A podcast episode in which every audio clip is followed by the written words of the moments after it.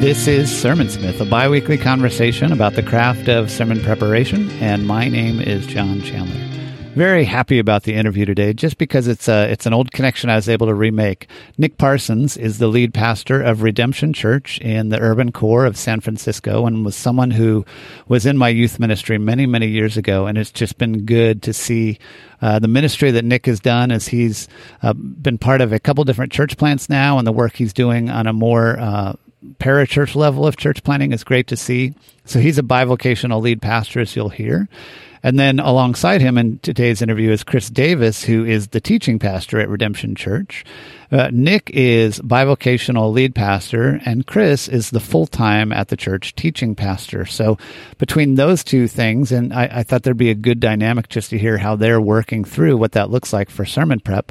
But alongside that, they are a multi ethnic teaching team and trying to work out what it looks like for them to lead in a multi ethnic setting and lead a church that they are rapidly hoping will become a multi ethnic church. So it was great to catch up with them. Of course, uh, it's you can hear in this interview how they're still exploring and working and figuring out some of that. I hope that's true for all of us, of course. One little note to add here for whatever reason, in this interview today, I'm not sure why, but my audio had a little bit of a clicking in it, and uh, I'm not sure where it came from. It's actually a little annoying when you hear it. Thank goodness uh, I do the least amount of talking in this uh, conversation as I do in most of them. So if you can bear with me when you hear some of the questions I'm asking with a little bit of clicking, uh, you should be able to understand what they have to say in their shiny, smooth, dulcet tones just fine. We do have one more rating. There was no name attached to this one, but we are up to 47 ratings in iTunes. We are we are rocketing our way to 60, uh, 60 reviews in iTunes. That's our goal. So please keep them coming. Those of you who have been dropping them in there, thank you so much. And uh, as always, if you're willing to consider supporting the podcast, you can go to patreon.com slash sermonsmith, where you can pledge any amount you like for each interview we do. The goal is to put out about two a month, about every other week. So that gives you an idea of how much you would be out of pocket to support the podcast that way.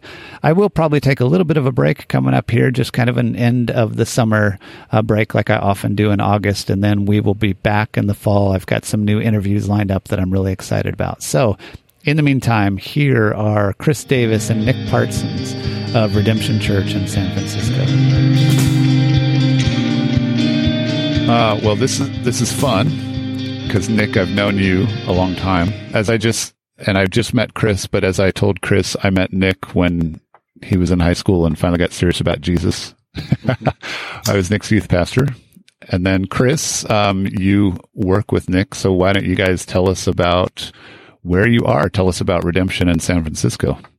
Yeah, well, let, let me jump in to say really quickly that uh, it's not too much to say that I wouldn't probably be in ministry if it wasn't for John. Uh, John was probably the first Christian uh, leader that took an interest in me and saw potential and gave me opportunity. And so I'm incredibly grateful to John. Um, even though we haven't stayed super connected over the last uh, 10 years, uh, at the very beginning of kind of my Christian walk, John was super influential. There's still a lot of things I think about that John said and John that you said and taught me um, that I continue to to gain fruit from. So I'm just really grateful for you and uh, thankful for your investment in me as a little punk 16 year old. So thanks for that.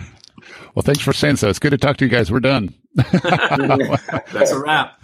But uh, okay, so we're in San Francisco. Uh, Chris and I are pastors at Redemption Church in Central San Francisco, uh, which is a relatively new church plant. It's about four years old. We celebrate our four-year anniversary in just uh, two weeks, and uh, neither are kind of a unique situation. Neither Chris or I started that church. We're both somewhat new. I've been the lead pastor for the last uh, roughly about two years, and Chris has been on staff as teaching pastor for the last six months.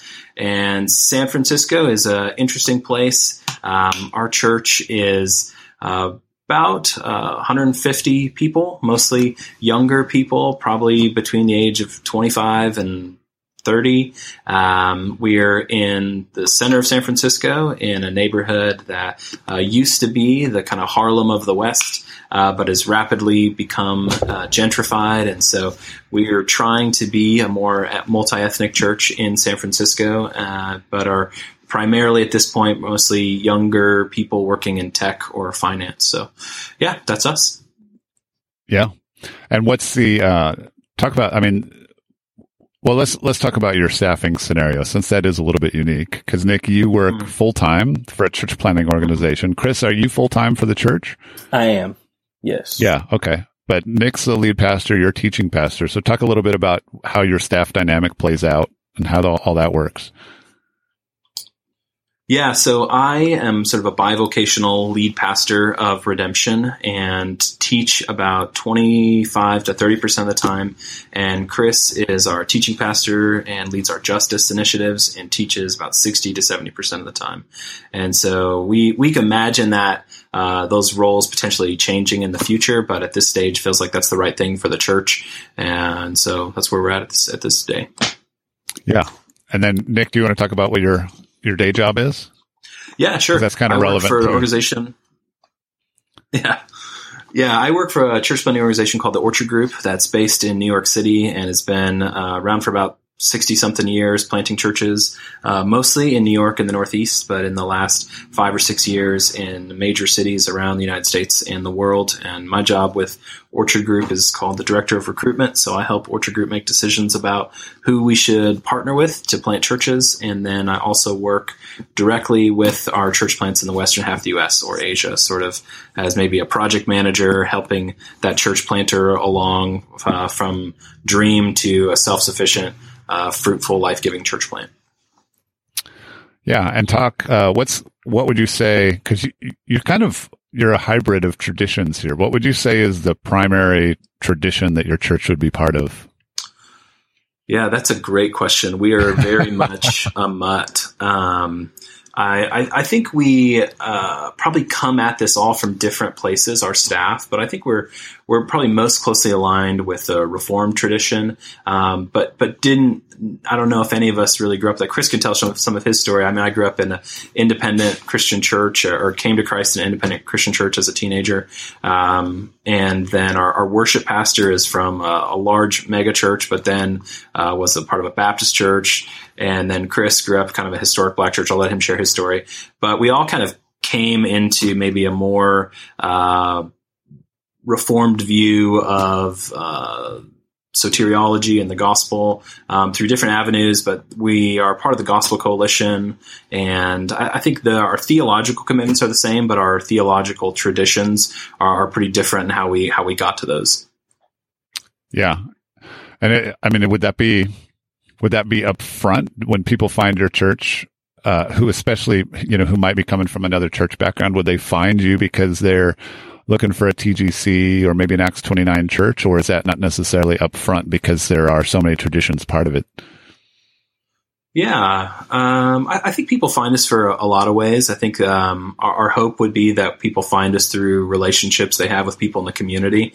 Um, but I do think we have transplants and people who are moving to San Francisco looking for a church and might find us through uh, the Gospel Coalition website or potentially Acts 29. Um, but but I think uh, we have a pretty diverse group of Christians, and I don't think uh, when you come to redemption, you'd instantly think I'm in um, a really heavy uh, Reformed tradition church. I think uh, you would you would you would be. Um, hope that's not the we're not leading with that. I think we want to be centered on Jesus and the gospel um, more than um, the five solas or something like that. Right, right. Um, well, uh, let me talk a little bit of even about how this particular podcast came about because Nick, I just randomly thought of you one day. I mean, we still follow each other on Twitter, although I haven't been very active. Well, I follow you on Twitter. I don't even know if you follow me on Twitter, but I haven't been very active on there. And so I, have kind of been aware of what you were up to. And I thought, oh, Nick would be a fun one to interview. But then when I came along and I look at the website and I see, well, Nick's the lead pastor, but I think this was probably, you know, shortly after Chris had been hired because it says, oh, we just hired this new teaching pastor. So I made a note to circle back uh, after Chris had been there a little while. And I thought, well, it'd be interesting to interview the two of you together just because, you know, you're both, you're both integral in how the teaching would happen at your church, especially with one of you being a lead pastor, you know, while the other one's doing the primary amount of teaching. So that's that's why I wanted to reach out and thought it might be interesting to have both of you on. Since I scheduled that, I actually interviewed uh, a couple interviews ago. I interviewed another team I didn't realize I was going to interview them until the podcast started. I reached out to one and he came on with their other pastor and said, let's do this together. So this will be the second one though, where I've tried to interview like two people who are primary teachers at a church together. So we'll feel our way through this, but either of you feel free to, you know, chime in.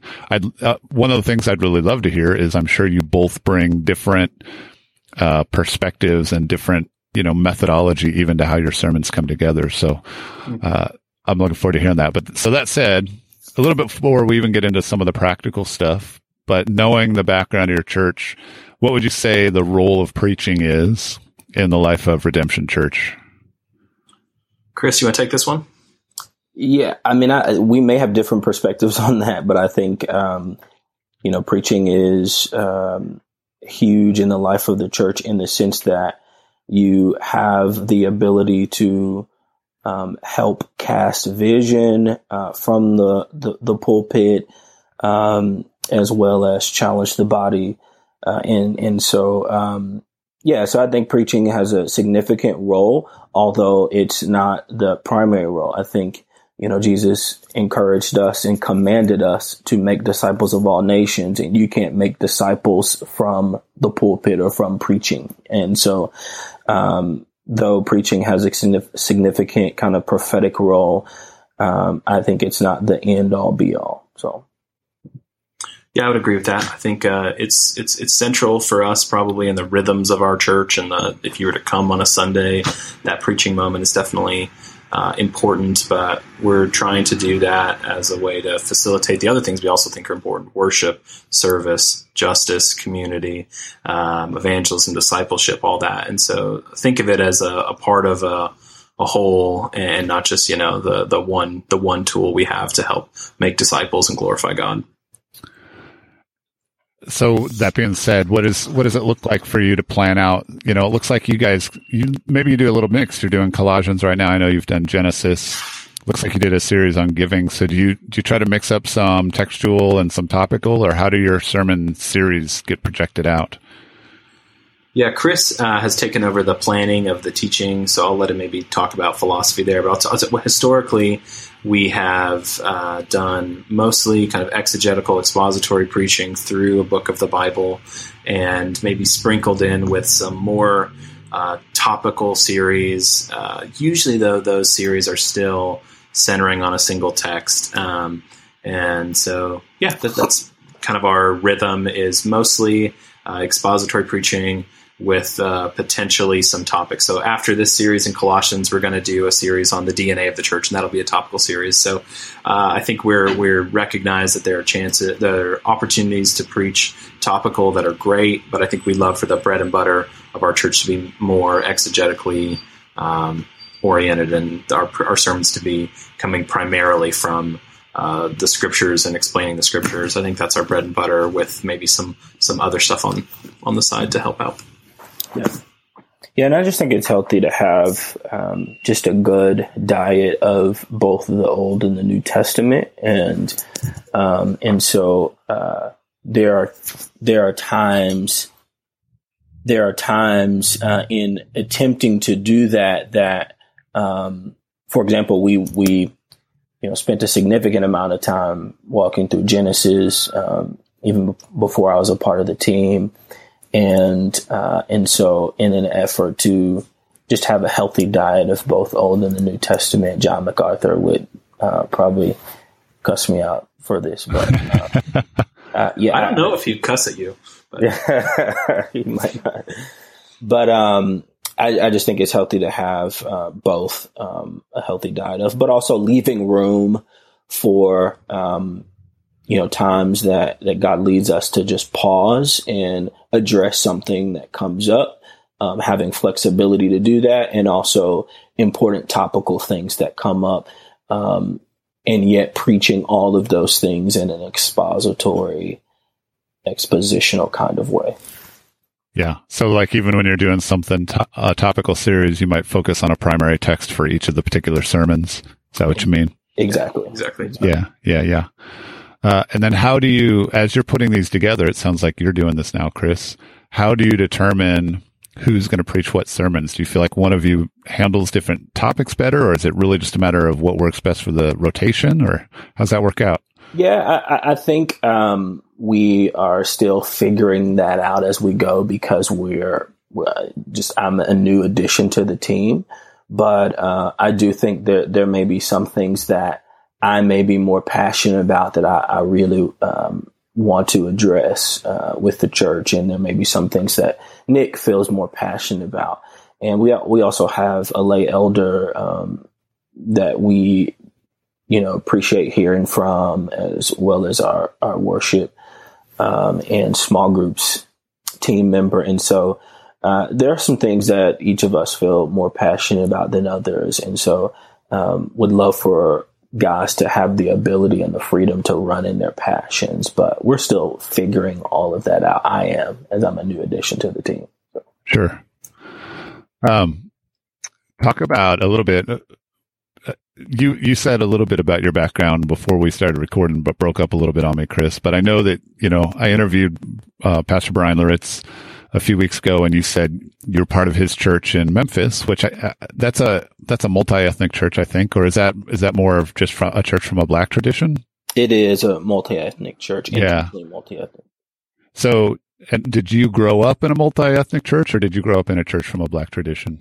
So I grew up uh, for the first half of my childhood in a Church of God in Christ church, mm-hmm. um, and uh, the the the pastor um, and, and, church planter of that church in St. Louis, um, very sound um, Bible preacher, and um, it's an interesting just uh, transition. But my mom uprooted us from that church after spending years there to a PCA church in St. Louis.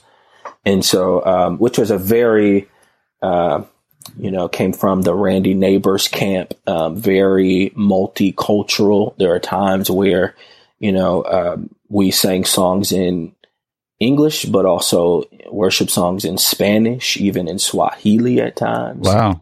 Um, and, you know, very multicultural. Um, and yet majority white, but very multicultural. Uh, and so um, I was a part of an all black kind of independent campus ministry um, in college, four years of college, and that was kind of my church. And um, we had worship services on every Sunday morning and went off to Memphis after college, spent nine years in Memphis and uh, I was a part of two different churches during those nine years. One was Fellowship Memphis, um, and the other church. Both were intentionally multi ethnic, um, multicultural, gospel centered churches. Yeah, and I, I asked that because you know I'm I don't want to make an assumption, but my assumption is you know that's something you're placing a high value on there at Redemption in San Francisco as well. Um, you know, and the one thing, and I've, you know, I've talked to so many pastors who realize that's something they would long for or desire to have in the life of their church. And, you know, often, often where that goes to then is, well, we need to start with having the leadership reflect that, which you've made that choice. Uh, maybe, maybe you guys can talk about, and maybe you're not far enough along. Maybe this is all so new or, but maybe you guys can talk about, you know, what have you been learning along the way even as you try to incorporate that from leadership down to create the, the level of diversity in the congregation you'd like to have? Yeah, it's definitely new, and I definitely think we're in the early stages of um, becoming the church we hope to be. Um, I would say it seems as though, and, and, obviously, Chris, I want you to add all your thoughts to this. You know that one of the most important things is leadership, and so our our elders are myself, who's you know uh, Caucasian, Chris, who's African American, and then an Iranian American. And so we have a multi ethnic leadership. Um, I think as we've journeyed this, we begin to become, I've, I've become more aware of how uh, our, our music style and even probably some of our liturgy needs to adjust to become uh, more um, conducive to a multi ethnic church. Um, and I, I, don't think I was that's like a surprise, but just kind of grown in conviction. I think our staff that we need to make some changes, particularly to music, not just leadership. Um, and so maybe it's a kind of you know you do this hurdle and then that hurdle and then the next hurdle as you move towards becoming um, the, the church you want to be. Uh, and I, I, think that's probably where we're at is that, that hurdle of what does the Sunday morning experience look like um, as we try to become more, um, yeah, just a more conducive environment for different people from different cultures in San Francisco to engage faith and, and, and hear about Christ and become a part of our church. Chris, what would you add? To yeah, I, I mean, I would completely agree that um, leadership and music are um, the most important keys uh, to transitioning to become a more multi-ethnic, multicultural church, and yet they both are incredibly challenging. And um, I think it takes uh, a, a, substantial amount of trust between leadership. It takes a substantial amount of vulnerability, um, and particularly when you're not planting a church this way in the early days and you're even a small church, you're transitioning a more established church. It's challenging because there's culture set and there's there's liturgy set and there's just kind of a way of doing things and it feels at times as if you're going against the grain, which is hard. Um, yeah. And so, uh, yeah, uh, it, it, it takes a ton of trust and vulnerability and, um, and, and the, the, the, willingness to, to, to try and fail at times. Um, so yeah. yeah. And, and uh, honestly, what even led me towards that question um, I didn't have it in my notes of questions to ask, but even as we were talking about the planning and determining who's preaching, you know, I've wondered if, if even the different, you know, backgrounds that each of you come from, you just realize this particular text, this particular topic, this is going to be better coming from Chris or this is going to be better coming from Nick. Have you even tried to see how that might be a factor in determining who preaches about what? Uh, you know, I do think about that. Um, and uh, I think there maybe certain times and we're we're still young in the game uh, as it re- relates to my only being on staff for seven months so far, and so um, I, I, think that's going to become more and more important uh, as we transition and kind of challenge the church um, in being a more intentionally multi-ethnic church, and I think there will be some things that um, will be important for Nick to just speak to, and there'll be some things that you know it's important for me to speak to, and so, uh, and I think that's the gift of having a diverse team, um, and you know a div- you know a team with a diverse background, and and and we have different lenses, so we you know the lens through which we view the world they, they're they're different. And so i think that's going to be a benefit to us as we move forward and deciding who preaches what in the future. Yeah. Let's talk about, you know, knowing Nick that you're full time in another job and you preach about a third of the time. And, you know, Chris, you're full time for the church. I'm sure there will be some variation here, but maybe each of you can just take a little time to talk about what does your process look like from, you know, whenever you start a sermon, however far in advance you're able to start it up until you know, Sunday when it gets preached? What does your timeline and, and your process look like? Yeah, I can uh, maybe go first. Um, so for me, what what happens is, you know, Chris is determining sort of the the breakup of the text and the topics for the most part. We have some discussion about that for the most part. That's something he's doing, and then uh, so I kind of look out the next six months. Maybe we have planned or three months, and then first thing I do, and this maybe is just a little trick, is I just put that text as a note in my phone. So I create a unique note for each one of those sermons that I have in the future so that I've kind of created a place to throw in anything that comes up that would relate to that text. So if I think of an idea or I have a question or I come across a resource that may be useful for that particular message, I'll drop it into that note. Um, and so that's maybe like the most preliminary kind of and, and at times I'll just kind of scan through that to say, okay, here's here's the text I'm going to be coming up um, to study. Uh, but it kind of gives me questions. A lot of times it starts with questions, um, but maybe there's resources I've come alongside, so I come across along the way. Um, when it comes to sort of probably the week of, and I'm not super, I haven't written sermons way in advance. I'm probably doing it the week of, maybe uh, a week in advance. Uh, my big thing is I just print off the text and just begin doing observations. Uh, what do I see that it jumps out at me from the text? What questions do I imagine people uh, that are in my life and my church and my own questions about the text that they might have? Just writing those down. Um, and so trying to, before I get into any kind of real thinking of where I want to go, just making a large number of observations and questions.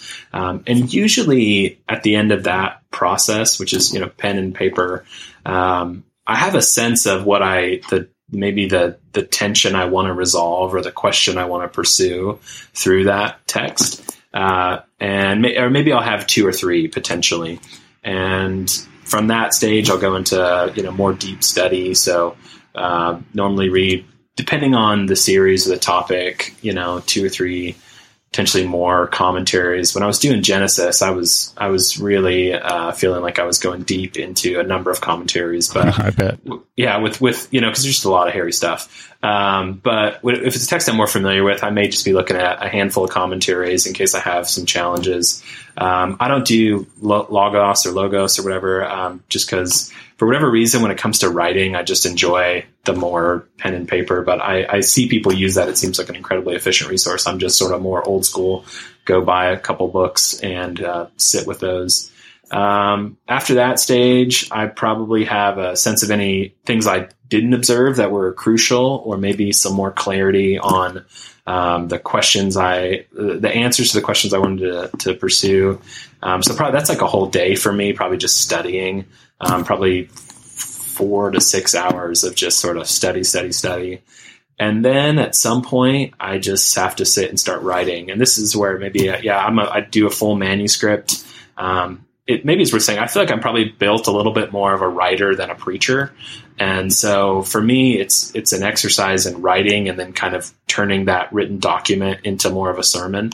So I'll start, I'll write every word um, out and uh, get stuck at a number of places, and huh. usually, uh, you know, either Thursday or Friday night feel terrible, like the world's going to end, and I've got nothing to say, and I box myself into a hole, and I don't know what I'm going to do, and um, that usually happens at some point. Um, but uh, one of the fun things has just been to see God continually sort of be faithful to bring truth uh, and to bring um, to, to bring the text to life, even when I feel like I'm often going, I don't, I don't know what to say at this place. Um, so I'll write the whole thing out. And that usually, yeah, takes a, a day as well. So another probably six hour chunk or something. Um, sometimes if I'm, if I'm really struggling, I might have to put in like a half day on a Saturday or something, but usually I'm done Friday night or Saturday afternoon. And what I'll do is just read that out loud uh, read it to my wife. That's probably one of the best. I, I, would say stages in there as I, you know, preach the text to my wife the, the day before on Saturday night. And she is very creative with, she's great stories. So she's often saying, you should tell a story here or you should put an illustration. And I, I sort of just think really linear. Um, and so it's helpful to have more empathetic, story oriented people like my wife listen and give me feedback. And so sometimes I'll change stuff around there Saturday night. And then I'm almost always done, um, yeah, by Saturday night. And uh, yeah, which is probably late for a lot of guys. Uh, but it works for my rhythm. And then Sunday morning, uh, probably wake up early, read through the text a couple times, pray uh, a good chunk of time on Sunday morning, um, a lot of the prayer just I, am not a really natural preacher so I'm, I'm asking god to calm my own nerves um, to give me confidence in him and not in my own or lack oh, abilities or my lack of abilities. And then yeah sunday um, send off the slides or whatever uh, sunday morning before church. We meet a little bit later so we meet at 11 so it's kind of a longer morning. Um, and then yeah pray try to stay um, not anxious, and then uh, preach. So knowing knowing you're a writer and you really, you know, get a lot of stuff down on paper, what do you actually bring to the music stand or pulpit or whatever it may be with you? Yeah, it's a music stand, and I have it on an iPad, a manu- full manuscript on the iPad. Um, and I have kind of my own, you know, weird code of like highlights of, you know, or things to try to remind me to speak slowly or to, um, to some some kind of like speaking or you know how I'm gonna say things. Coaching is kind of built into the text in simple ways, like you know a little code of like pause here. Um, I try to. I've been trying to move away from the manuscript whenever I'm telling a story because it's a little bit awkward to read a story you've written that that happened in real life. And so usually I'll, you know, have the story written, but I'll walk away and, you know, tell the story as I walk around or something.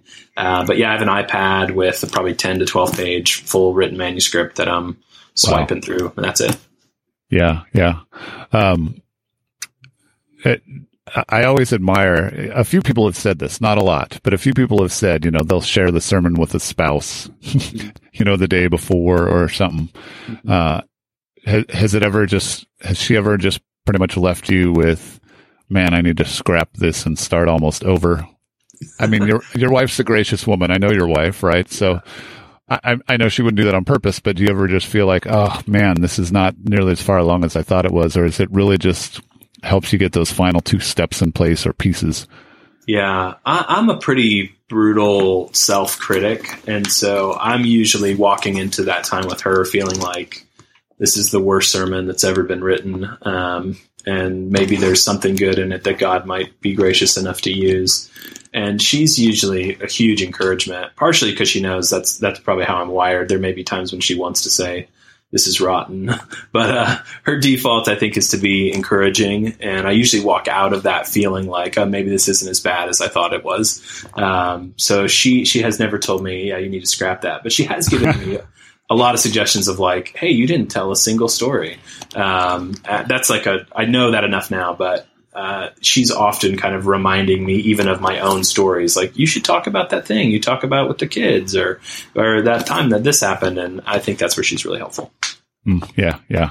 And, um, oh man, I lost the question I was going to ask in the midst of all that. It'll come back to me. Mm, no oh, now I know what it was. I mean, so it sounds like you just because even though you're bivocational, it sounds like you just have enough flexibility since you're, you know, doing church planting work with a church planting organization that you, it's not like you're having to get the kids tucked in bed and then start your sermon prep at 8 p.m., you know, on Wednesday night or anything like that, that you, you're adaptable during the week. Yeah, I'm able to flex, make my time flexible um, usually, and block out about two and a half days uh, when I'm preaching to do a full study and write. So and uh, so, actually, as we transition to Chris here, this this will be a this will be a good bridge question that kind of goes back to what I asked earlier. But what do each of you have on paper from just the sermon that that's been planned? Is it simply a text, or do you try to collaborate on some kind of you know, at least theme for each sermon so that they all tie together well? Or how do you map all of those pieces so you know where you're starting from? So we'll typically have a text. Um, for example, uh, and, and, and again, it's we're we're pretty fresh in creating our systems and rhythms um, as I'm new on the team, but uh, we'll pretty ha- we'll pretty much have a text and um, just kind of a some main themes as it relates to the series in general, um, and uh, kind of a, a, a broad direction.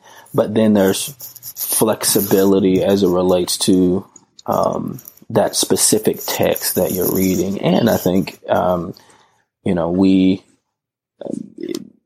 you'll have a text well enough in advance that we can process out loud at times together um, as it relates to the direction that, you know, a, a specific person is thinking. But, yeah. Well, talk about how it looks for you, Chris. Talk about what your week to week looks like for a sermon. Yeah. So um, typically, I view a sermon in probably five different parts as it relates to preparation, and um, I'll begin um, with brief observations on Monday, and uh, and that's just you know Monday is our off day, but I'm I'm lounging on the couch you know, I may be looking at the text um, while I'm lounging on the couch, and something may jump out at me, and um, but I'm doing a ton of observation initially.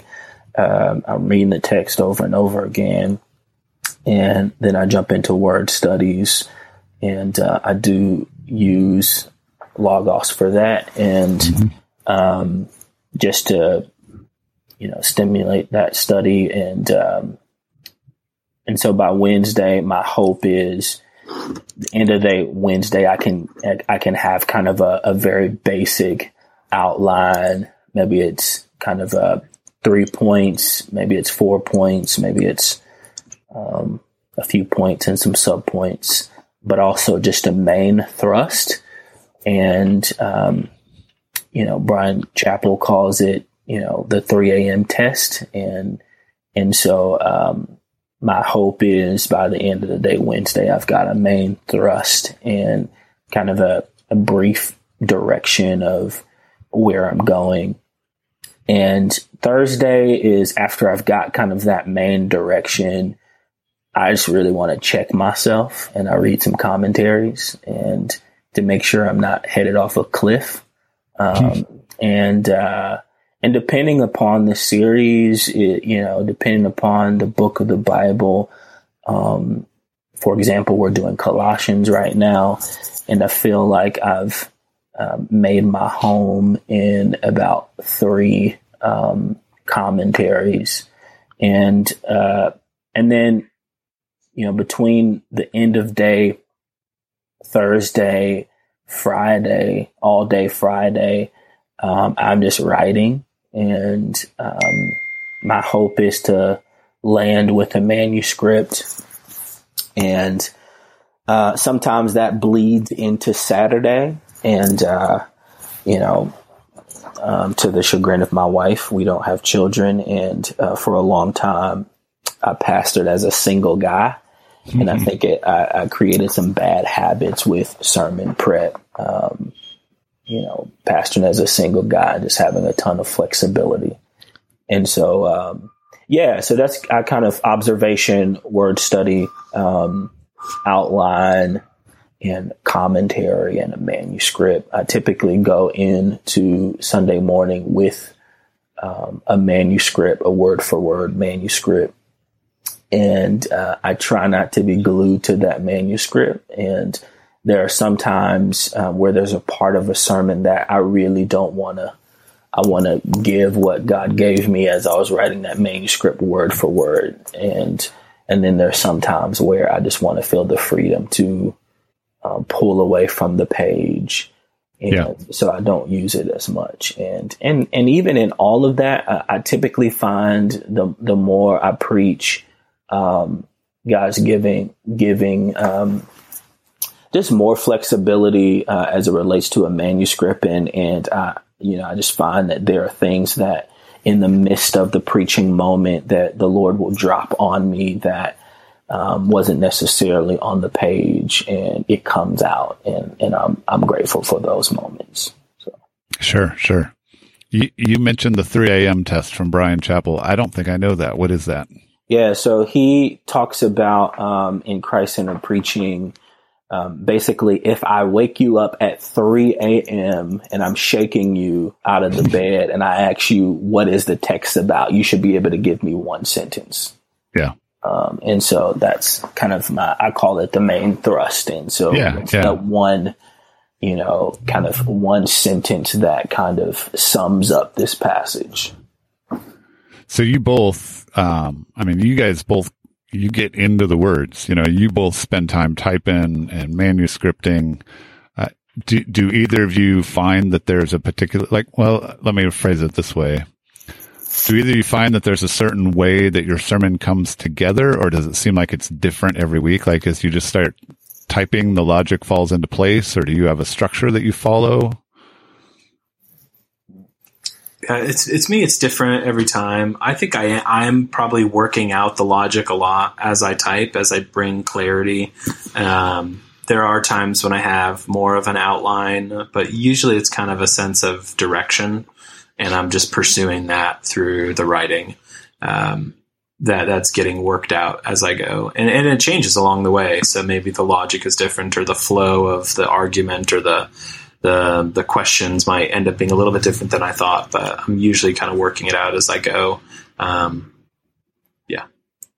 Yeah, and I typically have a basic outline, and it's extremely basic. And you know, if if um, I'm doing kind of a unit of thought in scripture, um, and say it's five verses, um, I'll have a kind of a main thought for these couple verses and a main thought from these couple verses or whatever, you know, the, the Lord is leading in for that particular passage.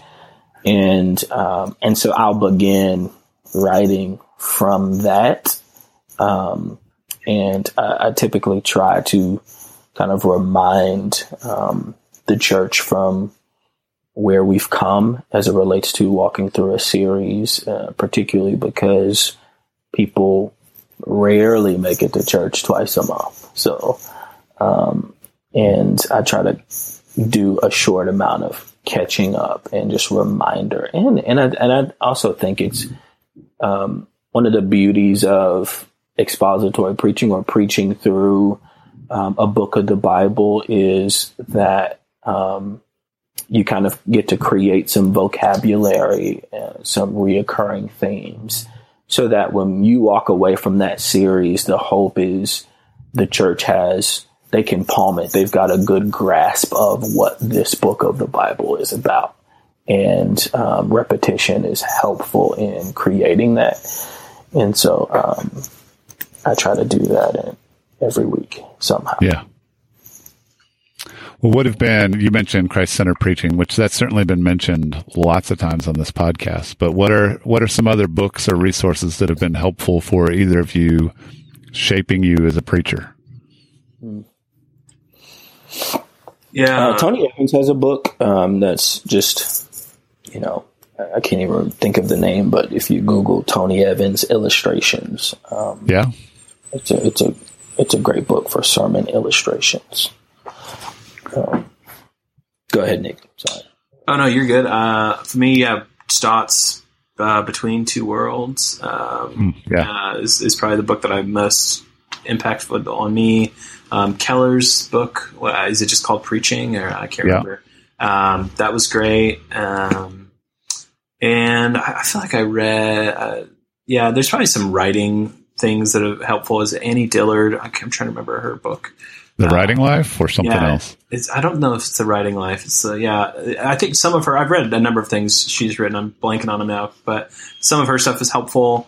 Um, and yeah, I think also just listening to good preachers. I think if I ever got good advice early that I think I've tried to lean into is uh, someone said to kind of find some people who preach maybe in a similar style to you or in some similarities that you can then you know because a lot of people preach very differently. So I've tailored my listening a little bit towards people that are that I hope to emulate or are a little bit similar stylistically, and that's been really helpful for me too. So there might they might not even be people whose sermons I enjoy the same degree as others, but out of learning perspective, they're helpful to listen to someone who preaches a bit similar to me. Um, that, that might be different at a different stage of my life when I'm more confident, but at this stage, um, listening to someone that's a bit similar seems to help me know how to do do me well, if that makes sense. Yeah, yeah I, that is. I mean, I, I, we've talked about this. I think with a few people before about it's helpful to listen to others, and it can also be a challenge in finding your own voice because yeah. then you just start trying to emulate others. But I, like you say, I think there's something to be said for this person's style seems to match up well with what I try to do, and so I probably have more to learn from them than I might from you know this person here. Yeah, um, yeah. I'd say a little small book, and if you if you talk to uh, Bryan Loritts, I'm I, I, haven't heard it, but I'm pretty confident he probably mentioned this because I, I, heard about it from him. But why Johnny can't preach yep. is um, a great text, and um, I'm going to butcher his last name, but Jared Alcantara has a book mm. called Crossover Preaching. Yeah. Um, which is a great work. And um, H.B. Charles blogs a good bit about preaching, and um, and so I found some of his stuff to be very helpful as well. Yeah, I'm glad to hear that because I've got uh, I've got him lined up to interview in a few months. Well, a few yeah. weeks, few months coming up, coming yeah, up. He's, uh, yeah, he's a he's he's a brilliant dude. So yeah, all right. Um, well, for somebody who wants to keep up with uh, with what's happening with redemption or with either of you, why don't you talk about the uh, maybe the website address, Twitter? Nick, talk a little bit more too, even about Orchard Group. That'd be good to share. Yeah, yeah. If uh, if you want to follow Redemption, it's just at Redemption SF. Um, it would be our Twitter and our Instagram. RedemptionSF.com is the website. Um, I'm at Nico Parsons, N I C K, the letter O Parsons. Uh, that's my Twitter and Instagram. Um, but if you're interested in Orchard Group, uh, love check out Orchard Group. It's a really amazing organization that I'm so honored to be a part of. Um, that is helping plant churches in major uh, cities around the world. And if you're interested in church planting and maybe an organization that uh, is able to do things more flexibly than maybe some other uh, models, so we, we really try to allow planters to plant uh, unique contextual churches uh, and and help let them dictate the strategy. And so uh, we are trying to do that in, in, cities where church planting is difficult, and so there isn't a roadmap for how to plant a church in a lot of these cities. And so if you're interested in that, you can follow us or, or check us out at orchardgroup.com. Uh, .org. One of those two. okay. I should know it.